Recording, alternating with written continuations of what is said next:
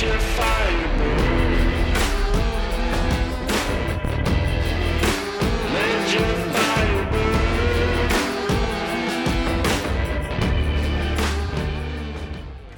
everybody, and thank you for joining us again on the Porcupine Perspective, the show where Robert and I take a look at politics, philosophy, and current events through the lens of individual freedom and liberty. On today's show, we are going to continue our discussion on the loss of individualism. And I do apologize for the audio quality here, guys.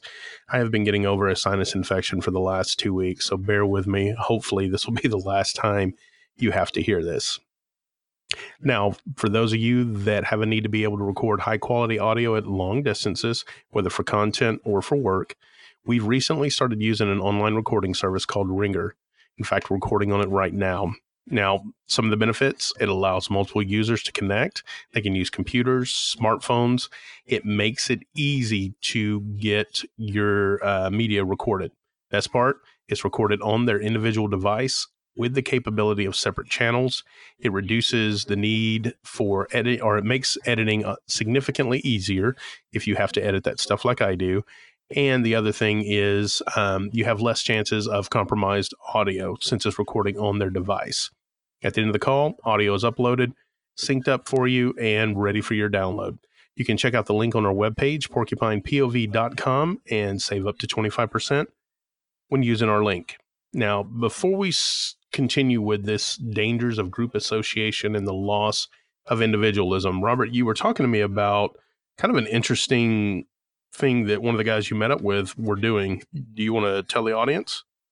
Yeah, I wanted to give a shout out for him about that. Um, it wasn't something I was aware of, and uh, uh, he was talking about it there.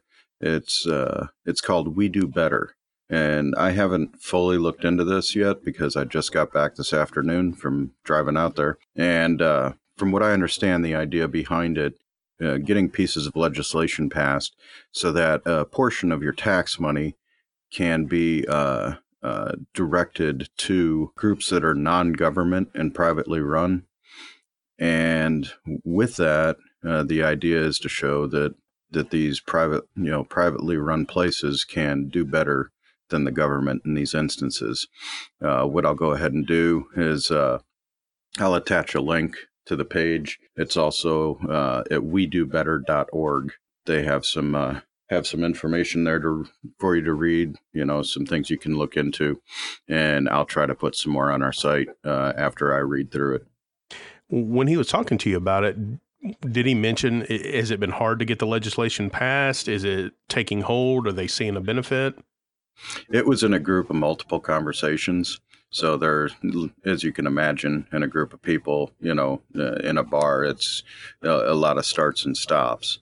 Um, I would imagine, just from what I'm thinking, yeah, it's it's it's probably difficult. I would imagine so. I can't see the government not taking what they feel is their fair share. Now, you and I both know there's no such thing as the fair share to the government, but I could see, especially if you could choose where that money went, how much of an impact you could make, and you would be re reinstalling, so to speak, or I guess not even reinstalling. You'd be installing some measure of competitiveness within the services that government supposedly is the only one that can provide. Yeah, from the way I understand it, I see this as I see this as nothing but a good thing with uh, zero downside. Yeah, I can't see the the only thing I would be concerned about is whether or not the government would and and this is where I see the negative in it since the government collects your tax money if there would be only certain um, entities that they would release the money to and therefore reduce the competitive nature you know take it back out of the free market and only dole out that money to those they deem quote unquote fit to perform that service in lieu of the government. Uh, like I said, I'll I'll have to look into it further, um, but uh, I believe it's uh, uh, more of a uh, more of a claim, like uh, like you would for uh, say you donate uh, charitably or whatever, and you claim that on your taxes. Okay. They they I, I would think it would be something to to that effect, where they can't really tell you what charity you donated to. You, So it's not a disbursement. N- not that I understand. Okay, that makes more sense because I was like, yeah, I, I- don't see that working out very well because that's basically what we already have is the government taking your money and deciding who of their friends are going to get the contracts to perform these services. But all in all, that sounds like a very interesting, um, interesting way of handling some of these problems that we face here in the freedom movement. One of the things that I had proposed back a long time ago, at least it feels like a long time ago to me, is that granted, I am against taxation, but as an intermediary between now and the goal of no coercive taxation, if the government would just say, okay, tell you what, we're still going to collect this amount of money from you, but you get 100% control over where the money goes. I think we would see a marked difference very quickly because the wasteful or the the uh, agencies that we don't believe do a good job would lose funding very quickly. But it would allow you to only support the agencies or at least the initiatives that you feel strongly about. If you're one of those guys that or girls that thinks a strong military and a strong police force are important for your nation, then you could send 100% of your money there and none to welfare or vice versa. And I think we would see a more transparent process.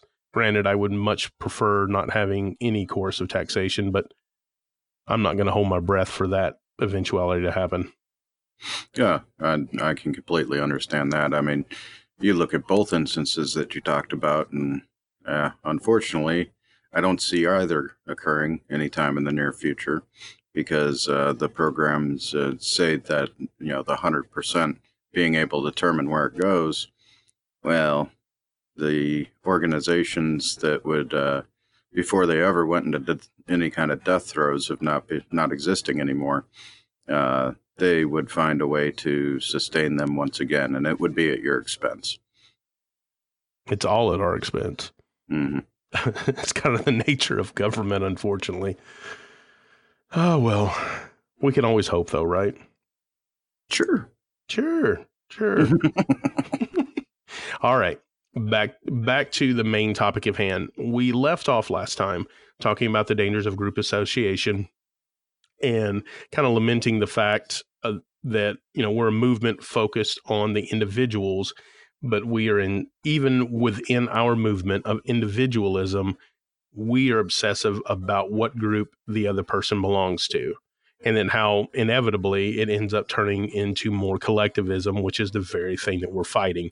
We're literally creating a bigger beast for us to have to disassemble. And we talked about the uh, Liberty Voltron and Mhm. some other things. But what I wanted to look at is some current events that are going on right now. Some of them that have were going on back uh, earlier this or late uh, in 2018. We saw some uh, happening in January, and then of course now. Let's talk about the MAGA kids. The MAGA kids.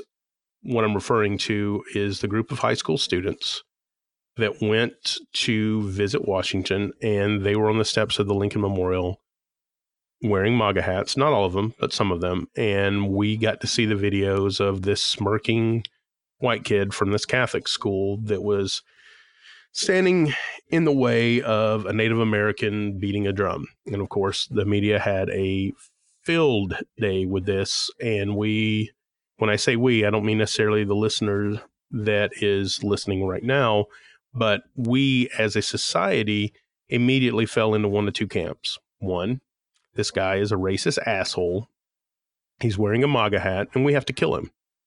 Which, you know, they had the death threats. Uh, they were already calling in the school, threatening his family, threatening him, threatening his friends. And then we had the other side with, that was defending what this kid was doing, which was standing there smirking and not really doing anything at all.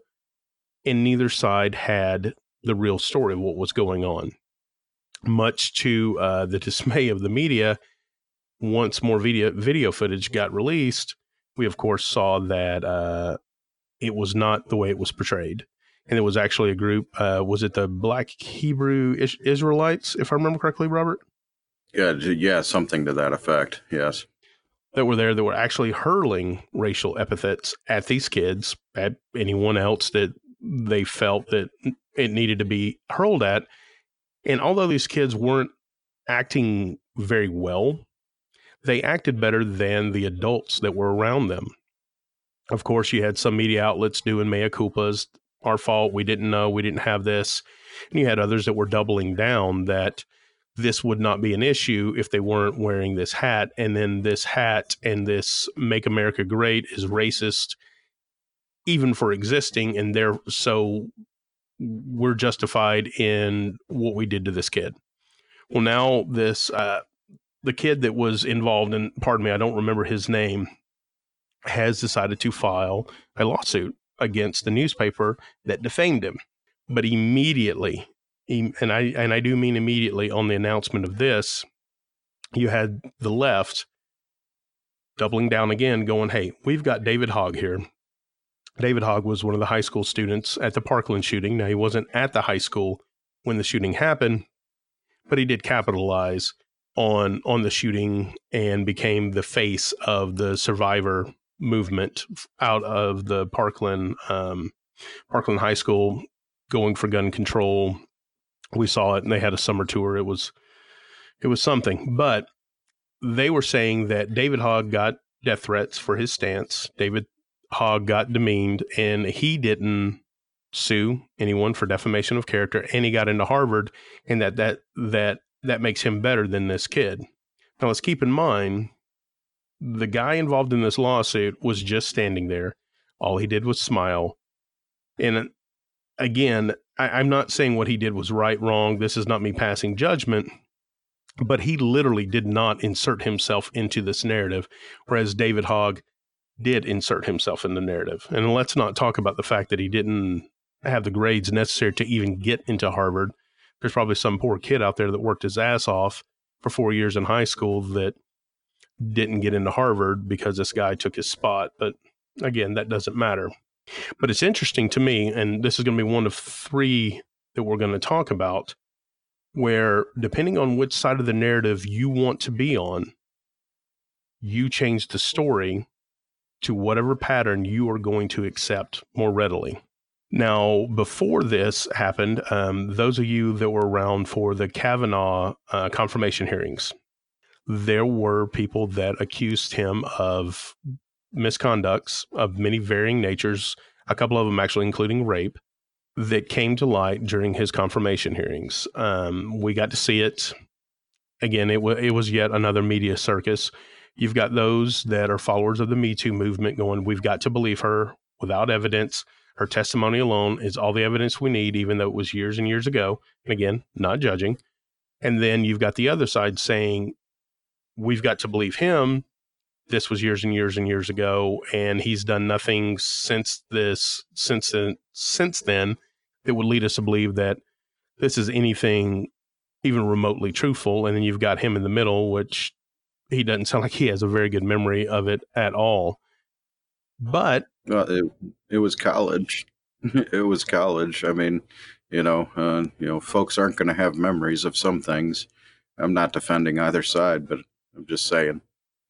God, I can't remember some of the stuff I did last week. So, uh, and I get it, but again, we're back at the at, at this narrative that if if someone speaks it that is a quote unquote perceived victim, we have to automatically believe them.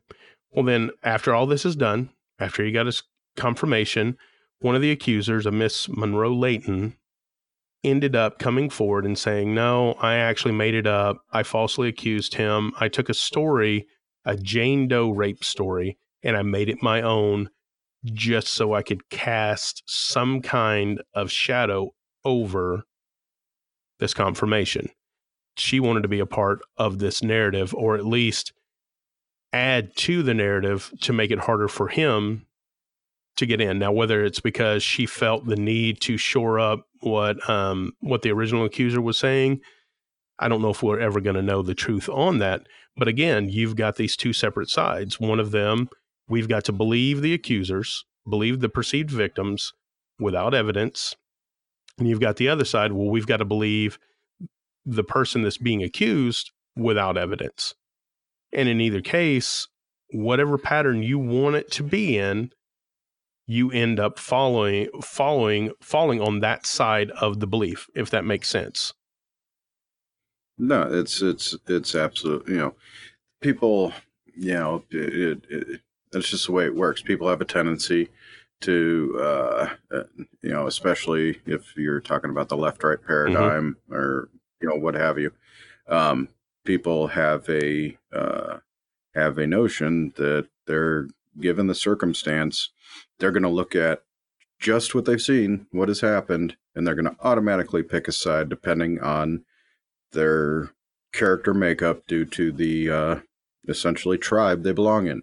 And nobody waits for anything, and the media media jumps all over this because they want to be on you know the first on the story to express their narrative of the situation and uh, a lot of other folks end up following suit because a lot of these folks watching these things that happen on the news they they they're just waiting for the some talking head on there to tell them what they're supposed to think and then you have it and it keeps growing whichever direction happens to be the strongest There's a part of me that that wants to look at the way that media is now monetized. You know, back in the day, um, when you and I, you know, in the Stone Age, when you and I were younger, it was subscriptions and it was people buying papers. Well, now it's clicks, and you've got to have the most controversial um, headline in order to get the clicks, and you've got to get it out there before anyone else. And that leads to money because you and I both know web traffic is king, especially if you're advertising, which any of these guys are going to be. But I have to wonder if this way that we're monetizing media now is leading us down down this path of uh, knee jerk reactions as opposed to good, honest journalism. there's a couple there's there's there's a couple of things going there. Um, one is when uh, uh, uh, news started going to cable news channel outlets and you had the uh, you had the cable news ratings everybody was scrambling for that. And then uh, and then when and with the 24 hour news cycle you always had to have something. So with what happens there is you get you know any channel you pick that takes up a drum and keeps beating it all damned day whatever whatever show you happen to watch on this on this channel they're going to beat that drum some more. And then if something else happens well they'll beat that drum too but they're going to beat that previous drum. And it just it it, it keeps uh, compounding. And then when uh, internet became uh, the the uh, you know i would argue the primary source of news anymore then you know you got into the uh, clickbait if you will. And uh, with with the clickbait yeah I, I agree with you. You have to be the most um how you want to say uh, most out there in your face story to get you know to get the most clicks. Uh, i would argue that true journalism died already I'm I'm not going to take up that argument against you. I think that the eh, one of the things that I, I used to hear argued, and honestly, I'm not going to say it is not in the back of my head either. You've got the majority of media outlets owned by a very few, very large corporations who have the ability to control a narrative, but at the same token, our interests are also controlling this narrative. What we want to see or don't want to see controls this narrative. We are pattern recognition machines, and we are looking for confirmation that our group is great and all the other groups are shit. And anything that reinforces either one of those, we're going to click on. We're not going to click on, well, you know, gold is up 1.2%. No, we're going to look at Jussie Smollett. Was this an orchestrated attack? Was it not? Was he a victim of a hate crime? Was it not? And you see the back and forth like this virtual tug of war, is what I'm going to call it, in the media, on your news feeds. You cannot escape it. It's on the news. And we create this. Keep in mind, people, you're the ones that are clicking on the stories. If there's no clicks, there's no money. If there's no money, it goes away, in my opinion. Take it for what it is, but I have to wonder if we are not creating this monster in and of ourselves, just due to the fact that we need this confirmation that either the other guys are bad, the other groups are bad, or that we are great. Now, since this is in the news, let's talk about it. You've got this guy in Chicago who, by all um, by all consideration, is successful. He's part of a, a, a successful show, if I could learn to speak, that gets good ratings and now says that he was a victim of a hate crime. Of course, there were white people in MAGA hats. Again, we've got to demonize the other group, and this is what the other group is. They tried to lynch him, hit him in the face, hurled some epithets, said some things, and then down the road motors they went. But now we've got stuff coming to light that maybe he orchestrated it. Now, you've got one side saying he definitely did. Now that there's any kind of a crack in the story, they've got to reinforce their side. This had to be an orchestrated attack that he set up himself. Now, as of the recording of the show, he released some new information stating that the payment that he made to those people was for training. He's got an upcoming video. So, which is it? I would argue it doesn't really matter. We need to let the evidence fall where the evidence is going to fall. But I guarantee you, if you're sitting here listening to this and you've stayed up to date with the story, you've already made up your mind one way or the other which way this is going to go because we're victims of the exact same thing. We have got to have our patterns reinforced. Do you think I'm too far off here, Robert, or you have anything to add? No, uh, um, did I'd just go back to my previous comment that uh, uh, with the 24 hour news cycle and whatnot, um, people are looking for, like you said, you know, it's either people to tell them what to think, depending on what side they fall on, or they're looking for people to reinforce their already preconceived notion and they'll roll with that. And that'll depend on their, you know, individual proclivities on things that they believe. I just, I, I guess, because this guy is a celebrity or whatever, that this is important. I find no, I find no importance of it for my life period. Uh, but if I'm going to sit and make a judgment on something such as this, then I'm interested in all the facts before I bother, uh, you know, supposing what go what went on and supposing people's motives. Yes, I, I agree with you. Um, it's important to me only in the context of you've got another human being that may or may not have been taken advantage of or may or may not have been harmed in any way. Um, and beyond that, I, I don't really care. I don't want harm to come to to any human that does not deserve it by any stretch of the imagination. My biggest concern here is the word that's getting thrown around hate crime. Now, of course, this mm-hmm. is being attributed as a hate crime if white people in MAGA hats did this to this guy. I get that. What I don't understand is what hate crime is. Is it more of a crime if I hate you because of some immutable characteristic that you have, whether it be a sexual orientation, whether it be a skin color.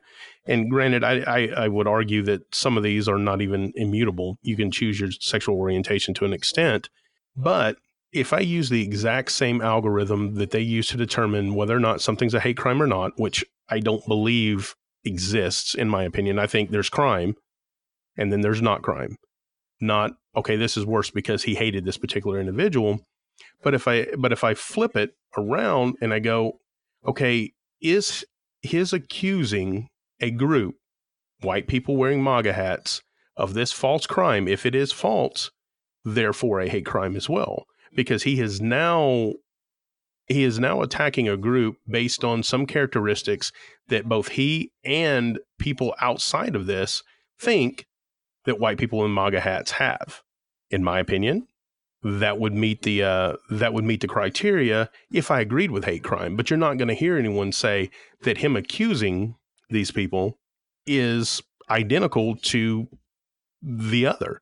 If if I accused um, someone, let's say, and I said that they uh, they had a gay pride banner and they did this and they did that, my accusation could be deemed as a hate crime, even though f- something physical did not happen, just by demonizing a group of a specific orientation. Do you think I'm too far off here, or? No, I, I, I, can, I can agree with that. Um, I never, uh, and I may run afoul with folks on this. I never understood the idea of a hate crime. Um, not that I don't understand the premise. I don't. Uh, I'm, I'm with you. Either a crime was committed or it wasn't. I don't. I don't understand the compounding by the fact that you didn't like somebody. Um, you know, I, I, you know, I'm I'm gonna argue that most muggings that happen, folks more than likely don't like the folks are targeting for one reason or another, or even if they don't, it doesn't make the crime any any uh, any more heinous because you know uh, somebody didn't like somebody. Um, if you're to go by, you know, if you're to go by law, uh, the only thing that would compound on that crime would be the idea of premeditation or not. Yeah, I would agree to that, and and, and vice versa, guys. If you're going to argue that having this particular emotion, the emotion of hate in your mind when you're committing a crime makes it worse, then if I have the emotion of love in my mind while I'm beating the shit out of you, then that makes it less, right? I mean, right? yeah. So you're so you're, so you're going into the crime of passion idea. Correct. Yeah, it's I- not I- less I- of a crime because I love you while I'm beating the shit out of you. yeah. well, it's a it's a special kind of love, sir. Well, uh, you have to go um, down to Broadway to get that here, that kind of love. But but but that's the reality of it. The logic follows. If it's worse with this particular emotion, then it's less with the opposite emotion. If we're applying logic, and I know I just used the word logic and law in the same sentence, please forgive me. I know better, but that's just how silly this is. But it, on, on on the other token, um, you know, where typically when when you're talking about things of that nature, um, a hate crime will uh, get you more, whereas a crime of passion will get you less, typically, or some type of you know uh, forgiving. Then you know, I I don't believe this, but you know, on the same token, by the definitions, maybe you know, if these were white folks with MAGA hats, maybe they felt so incensed by this guy because in their twisted minds, a black guy that's gay, it just incensed them to the point it was a crime of passion. Oops. now which one is Yeah. it? You know, uh, like I It's said, I don't. one fits the narrative. Yeah, and and that's exactly right. So what do they all have in common? It's easy. They all need to fit a narrative, a narrative on both sides. And keep in mind, I, I am saying both sides. Both sides have a narrative. They've got to make this fit. So instead of relying on common sense, letting the investigation uncover what is needed, and keeping in mind the principle that someone is innocent until proven guilty, we let our emotions get the best of us. We want so badly to demonize another group or to distance ourselves from a characteristic that we rush judgment. We are so collectivized, honestly, that the guilt or innocence of another colors us because we feel we're a part of that group. Now, depending on the side of the narrative you you want to fall, determines the pattern you're looking for, and that's that's what it is, in my opinion. I'm I'm not a psychologist, but I'm just calling it as I see it. But here's the question: Where does this stem from?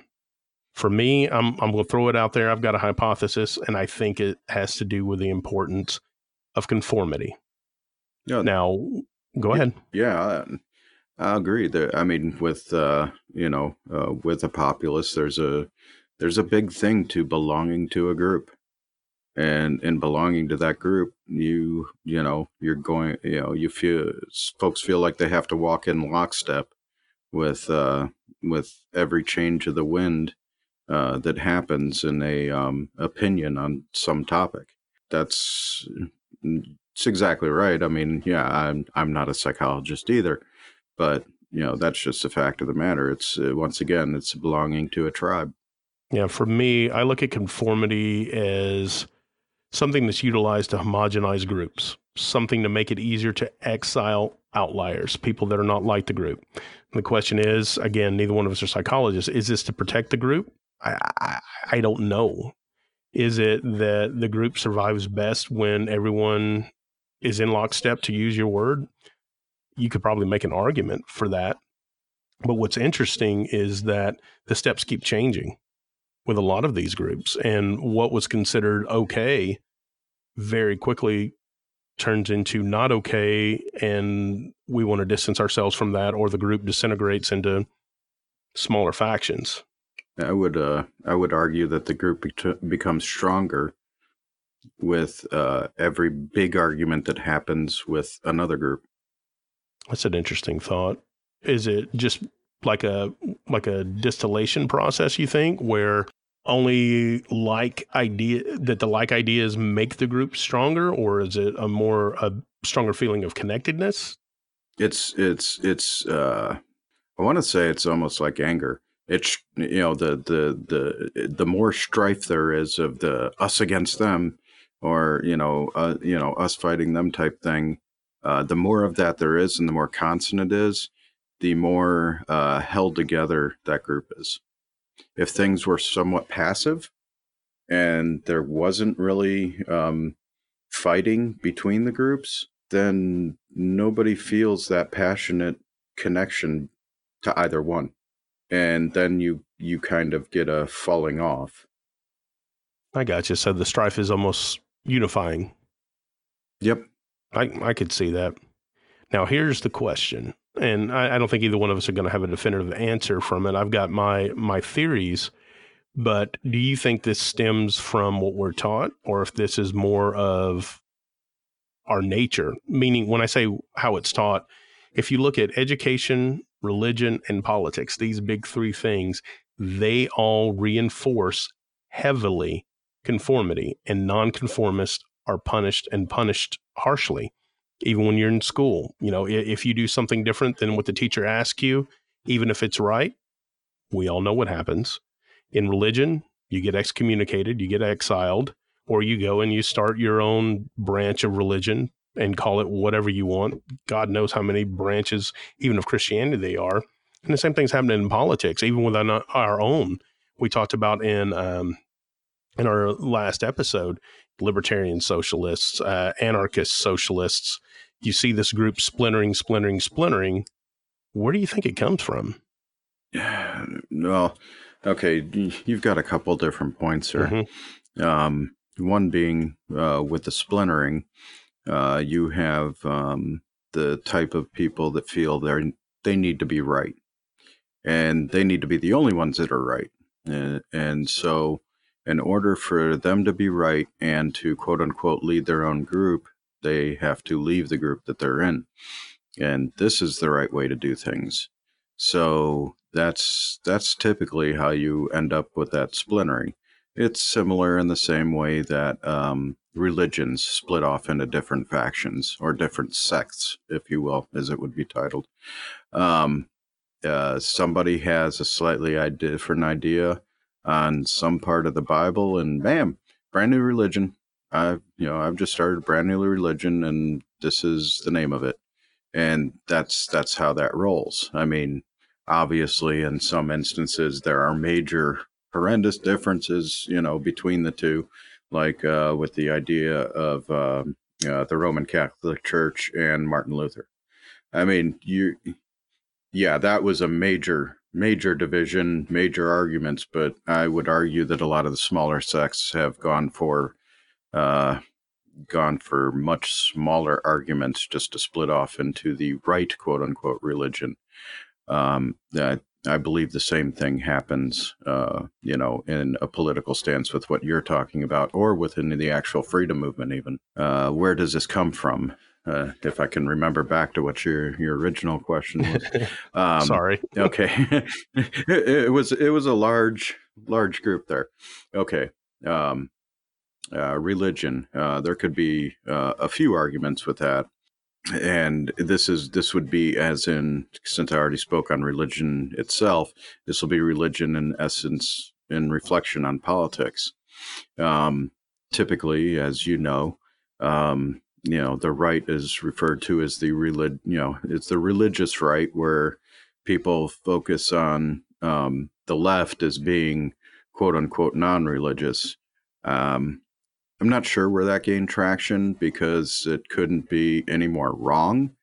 I would argue that a lot of what the right does is not in step with the Bible at all. I have a hard time finding the part where Jesus said, Bomb all ye neighbors and damn the innocent. Um, yeah, I don't think that was there.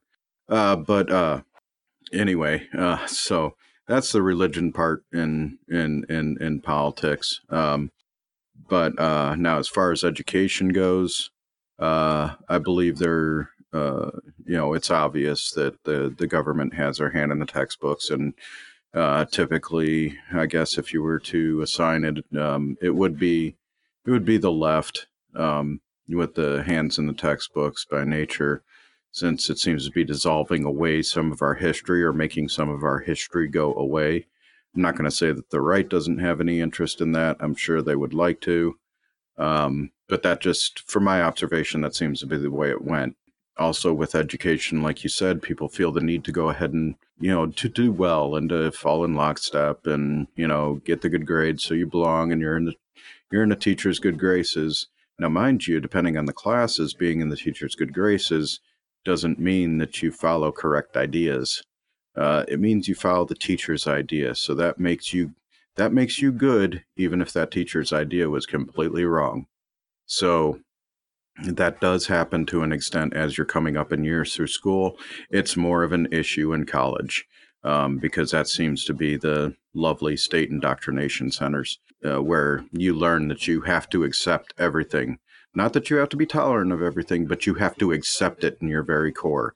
And their idea is to get that, get you made to the point that you accept uh, anything that's, you know, anything different from you, everything, you know, that state has to say to your very core. And then uh, uh, what was what was the other one? We covered religion, education, politics, but I, I, would argue that education and politics are one and the same. And what I'm saying there is that the education is almost a precursor to state religion because it's in in education in the school that you are taught about the supremacy of the government, the supremacy of a secular authority over your life, and you worship the symbols of this government, whether it be a flag, you sing the hymns, whether it be, you know, national anthem, pledge of allegiance, and you respect its uh, religious deities, which would be the president, people in uniform, police officers, military. I, to me, education and politics are kind of coupled together into the religion of the state. There's secular religion, which would be the government, and then there's the non secular, more down the lines of Christianity, Judaism, you know, all the mm-hmm. rest. Mm. But I think all of them at their core are a reinforcement of you need an authority in your life because you are smaller than this authority and there's no way you can know what is good for you or not. Okay, I would I would give an argument there um, as as far as religion goes. Whether you know whether you choose religion or you know choose religion or not, you are not going to be immediately thrown into a cell or executed. The only the only authority that a particular religion has over your life is what you give it. Therefore, you've entered into a voluntary contract with your religion. I would differ. Um, now, you're speaking about here in the United States and Christianity. Granted, I'm speaking. I'm speaking for myself. I no, I understand that. What I'm saying is that in many countries, actually running afoul of religion will get you beheaded. Yeah, and where where the government and the religion are one in itself. Now, as far as a voluntary deal, I get it. That's a theocracy, though. I, I, I thought we were speaking of here. Now, I can speak. I can speak to overseas, which will end up in a totally different conversation. Right. No, I, I understand that. What I'm saying is that I don't want it to sound like you know if you run afoul of religion, there's no physical consequence because there can be. Now, is you know, is Jesus going to come down and throw you in a cage? No, you're absolutely right. Yes, is it a voluntary interaction? That one you and I are going to differ on. Um, the only reason I say that, and again, not to get into religious debate. No, no, this, is, but this is cool. It doesn't it doesn't bother me at all. So you choose. So for your choosing not to, uh, you know, not to be Christian, we'll just throw Christianity out there since this is the differ mm-hmm. between me and you what has directly happened to you? Nothing has directly happened to me. What I am saying, though, and this is the point that I want to make, and I want to make sure is very clear people that tell me that religion is a voluntary choice, but that also teach young children religion, I would argue that that is indoctrination. Indoctrination is not voluntary. Now, if no religion and no governmental authority was taught to children and it waited until whatever the coming of age was, 16 or 18, and then they were able to freely choose it without the pressures of the authority in their life, parents, whatever else, I think we would see a much different outlook on both religion and government. But because we teach this to children that are very malleable, you and I would both agree to that, that w- they need to accept whatever this figure is in their life, whether it be government or whether it be um, a god, de- a deity, or whatever else, that it's not truly voluntary because there is a lot of weight put behind the authority of their teachers and, of course, their parents. I, you know, like for myself, I, you know, I went to, you know, I went to church with my parents and whatnot, but I did not feel that there was, uh, I didn't feel a hounding pressure. Um, yeah, I don't know how to describe it to you. It just, uh, it did not feel like something overbearing. And, you know, I, you know, and I was keenly aware in my mind as an adult, I choose whichever way I want to go. You know, it's, I mean, you could you could equate that to all kinds of circumstances where uh, your parents might not be happy with you or this, that, or the other. But um, if it was, uh, you know, for me, if it was an indoctrination aspect, then I wouldn't have choose to also be a Christian as an adult. You would have looked at it as a negative thing once the uh, enforcement was removed. Do you understand what I'm? Do you see where I'm coming from? What I'm trying to say? I do, and I actually have a counter argument. Yeah, go for two it. of them actually. Counter argument would be that right now, you and I would both agree that the government and the authority of the government is due to the belief in it is due to indoctrination. Yes, Uh, due to visible force, yeah. visible force and indoctrination. The people that accept it and say we need to salute the flag, we need to respect the tr- we need to respect the troops, we need to respect uniforms. If your argument was correct, then as adults, because we were indoctrinated as kids, we would all reject that authority out of hand. But that's not the case. Second part of the argument that I would make is that typically people fall into the religion of their fathers or into the religion of their countries. If the religion of their family or their countries did not have that much of a biasing effect on it due to the indoctrination, we would not see that effect. Well, You're not going to grow up in a Muslim family in Saudi Arabia and become a Christian. Typically, it does happen, but we are talking about a minute amount. okay. I'm I'm gonna get out of the overseas thing because um, typically you're talking about theocracies, and that's um, that's that's a totally different topic. And Okay, I grew up Mormon. I grew up Mormon and I was Mormon.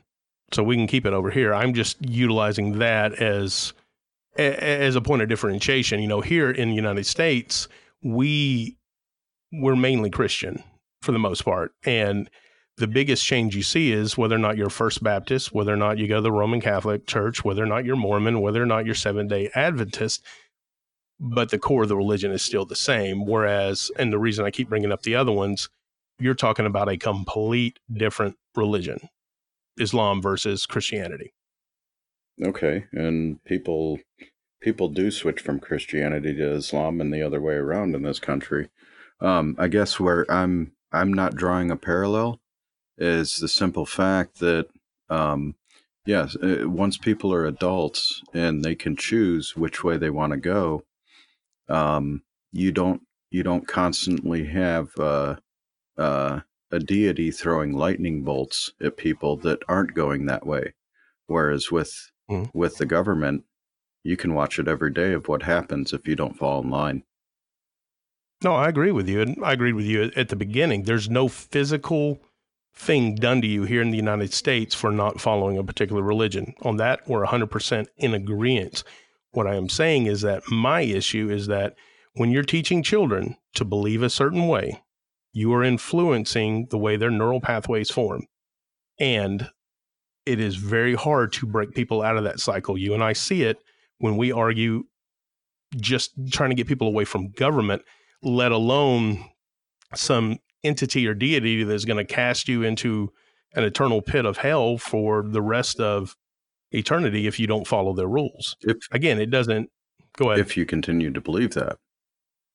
It, you continue to believe that. I guess maybe maybe my mind works different. I don't know. Maybe because I went the science route. I, I I'm I'm you know everything I do is pretty, pretty much wholly logical, which you would argue that religion is not. But um, at the same time, you know, I, I I'm just I'm I'm just not seeing it the same you know the same way you are. I, and that's I- fine. that's absolutely yeah, I just I, I feel what I have is a voluntary contract. If I no longer wanted to be bothered with it, then I would not.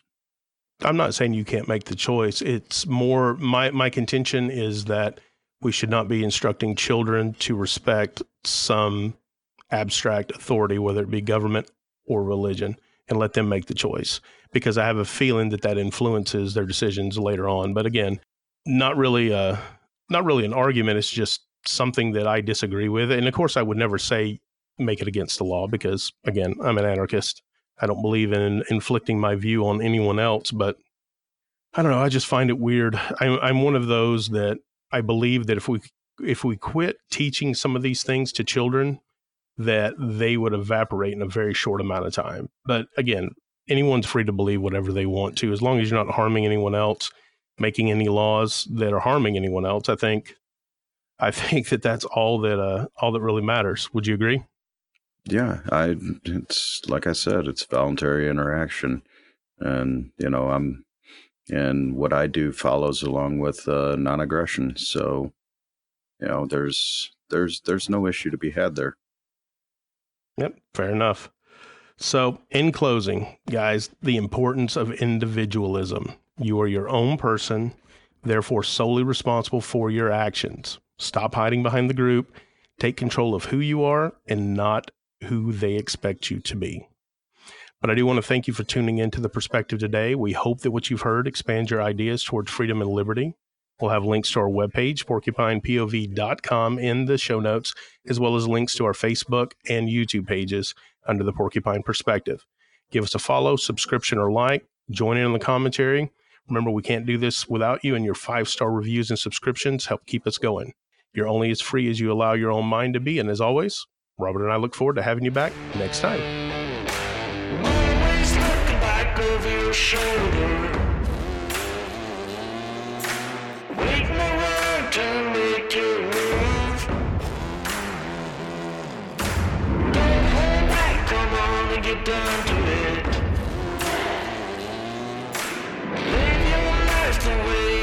Live